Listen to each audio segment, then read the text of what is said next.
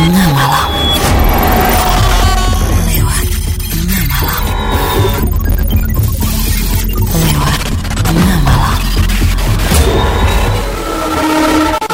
Lewat,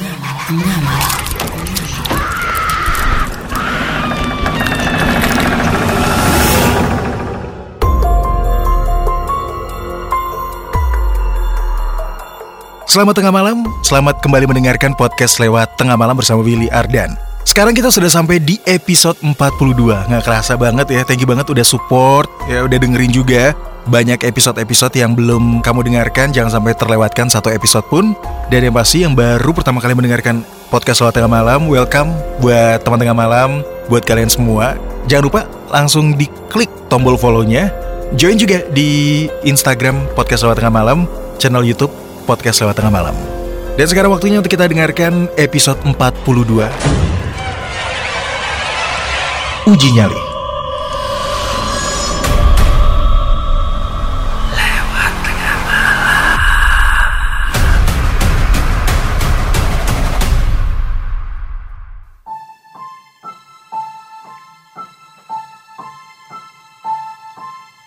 Hai, perkenalkan nama saya Andika. Teman-temanku biasa manggil Dika. Malam ini saya mau berbagi pengalaman kisah nyata yang pernah saya alami dulu. Oke, let's go to the story.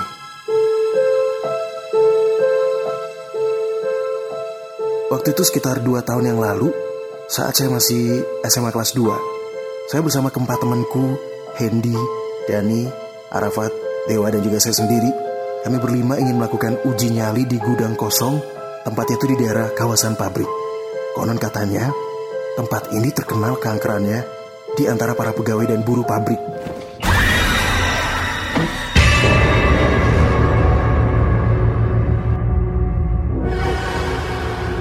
Kami berlima sudah berdiskusi dan akan melaksanakan kegiatan uji nyali itu setelah latihan futsal di sekolah.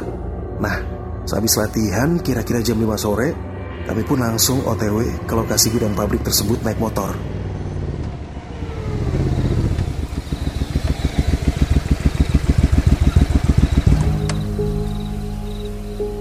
Sesampainya di sana jelang maghrib, perasaan kami sudah nggak enak. Ya entahlah, apa karena suasana sepi di sekitaran gudang pabrik tua itu ya?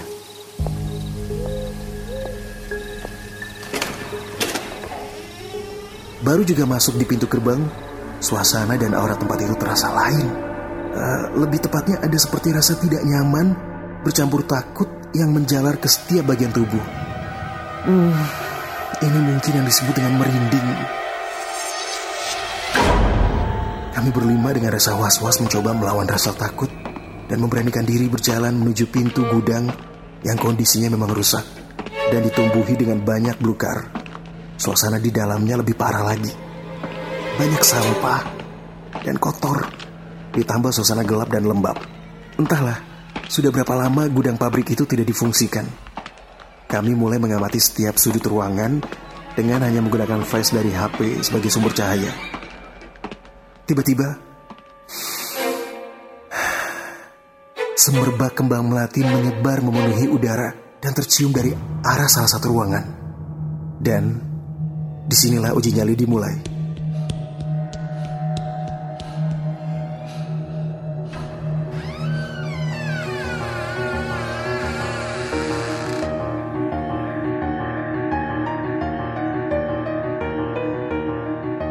Kami mulai mengeluarkan gelas yang sudah ditutup kertas dan dilubangi dan gulungan kertas yang memuat nama dari kami ada di dalamnya. Persis seperti ibu-ibu arisan. Kami pun mulai mengundi dan mengocok isi gelas itu. Setelah dikocok-kocok, akhirnya keluarlah nama yang akan menjadi peserta pertama yang duluan uji nyali. Kamu mau tahu siapa nama peserta uji nyali tersebut? Ya, tebakan pecinta Venus benar.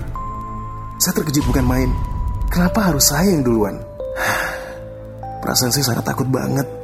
Tapi saya mencoba untuk tenang. Kemudian diantar oleh keempat temanku. Tapi mereka hanya menunggu di luar pintu, tidak ikut masuk.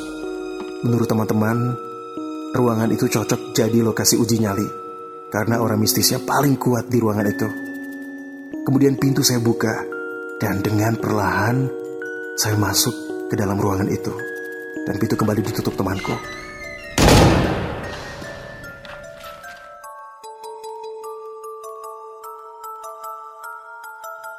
Awalnya sih tidak ada kejadian janggal atau yang aneh yang terjadi. Suasana di dalam sangat menyeramkan sekali. Saya mulai menyoroti setiap sudut dengan menggunakan cahaya dari HP. Tapi tiba-tiba HP saya mendadak mati.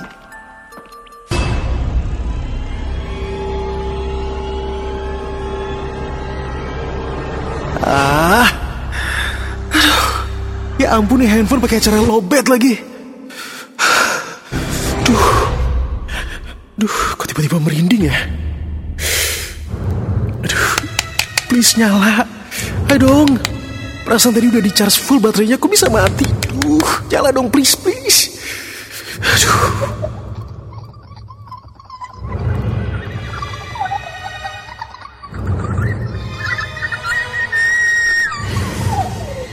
Coba kalian bayangin gimana rasanya masuk ke tempat sangkar itu yang konon katanya ada penunggunya yaitu kuntilanak berbaju merah. Membayangkannya aja udah seram. Apalagi kalau kalian ada di posisi saya yang mendadak ruangan gelap gulita. Tiba-tiba dari arah toilet pintu seperti terbuka sendiri.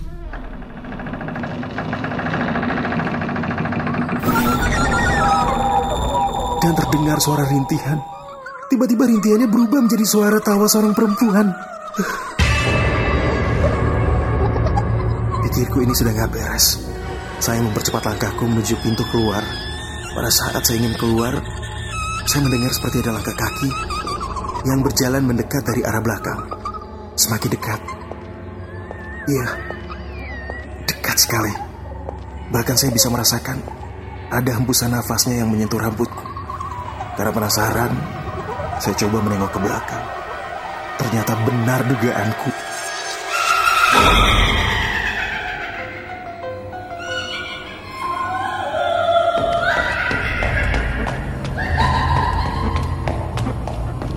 Dia mengikutiku. Tapi saya langsung bergegas lari keluar dan menghampiri teman-temanku. Ada apa Dika? Guys, yuk kita keluar sekarang juga. Kamu lihat sesuatu? Jangan banyak tanya, nanti saya jelasin kalau kita sudah keluar dari tempat ini. Please, yuk buruan sekarang juga. Tempat ini gak aman. Bahaya buat kita lama-lama di sini. Tiba-tiba temanku yang bernama Dani mendadak diam mematung. Dan wajahnya pucat sekali. Dia perlahan mengangkat tangannya dan menunjuk ke arah toilet. Kami semua spontan menengok ke arah pintu toilet itu. Ternyata benar, makhluk astral itu menampakkan wujudnya dan terbang perlahan menuju ke arah kami semua sambil menatap kami dengan sangat tajam. Tatapan yang kosong, penuh amarah.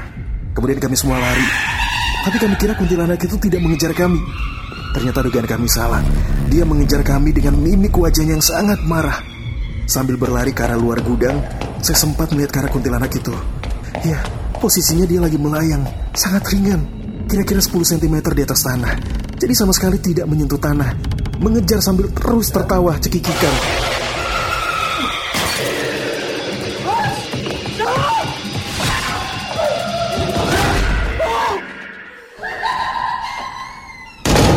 Akhirnya kami berhasil selamat keluar dari gedung tua itu dan memutuskan untuk menjauh dari area gudang angker itu. Cerita kami pun tersebar di antara teman-teman sekolah. Dan mulai saat itu, saya tidak pernah lagi iseng mau ikutan uji nyali hanya untuk memastikan apa benar hantu itu ada. Kadang, hanya karena ingin menjawab rasa penasaran kita, hal buruk bisa saja terjadi karena ikut memunculkan rasa takut kita yang paling dalam. Biarlah yang tak terlihat mata tetap tak terlihat oleh mata kita.